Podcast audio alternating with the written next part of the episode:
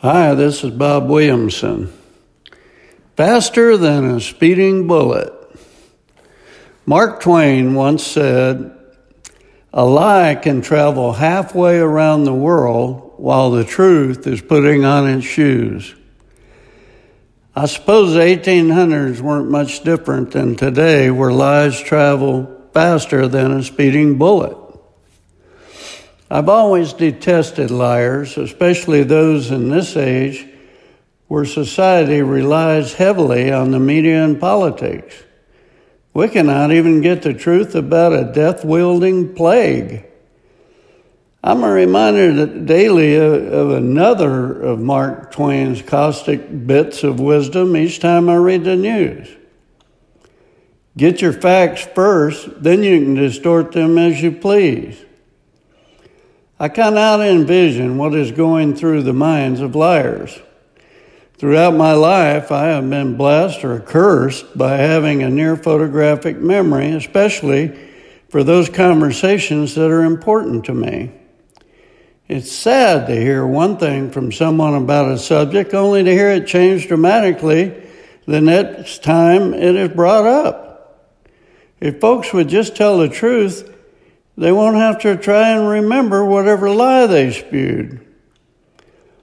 The Bible reveals that Satan is the father of all lies. John 8:44. You are of your father the devil and your will is to do your father's desires.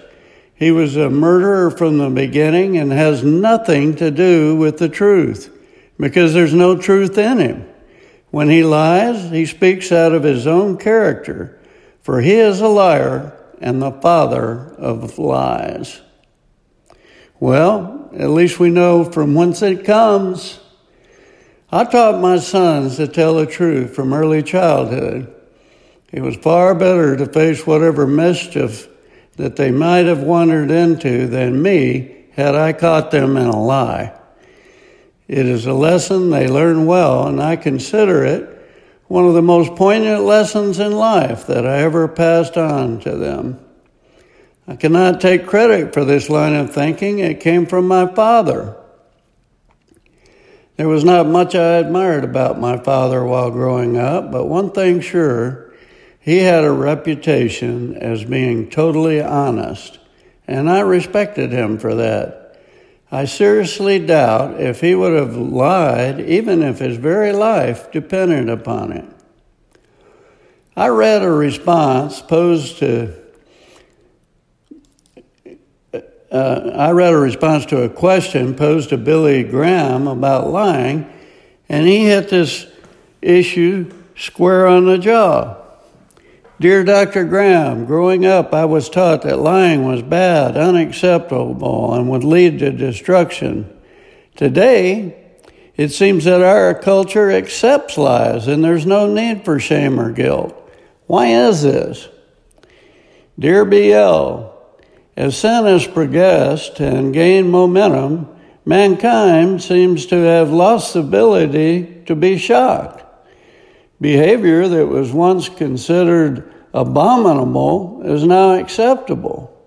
There are many new sinners today, but there aren't any new sins, just the old ones clothed in different rags. Satan is the father of lies, John 8:44, and has been lying from the beginning. He was behind each of the major crises of faith and obedience down through the centuries, and he still deceives gullible men and women of every age. An old Scottish clergyman said the devil has two lies that he uses at two different stages. Before we commit a sin, he tells us that one little sin doesn't matter, no one will know. The second lie is that after we've sinned, he tells us we're hopeless. Truth is, we have all fallen, individually and collectively, and God does not consider this a trifling matter. Judgment hangs over the whole human race because of rebellion and disobedience. God's word says, Sin entered the world through one man, and death through sin. And in this way, death came to all people because all sin. Romans 5:12.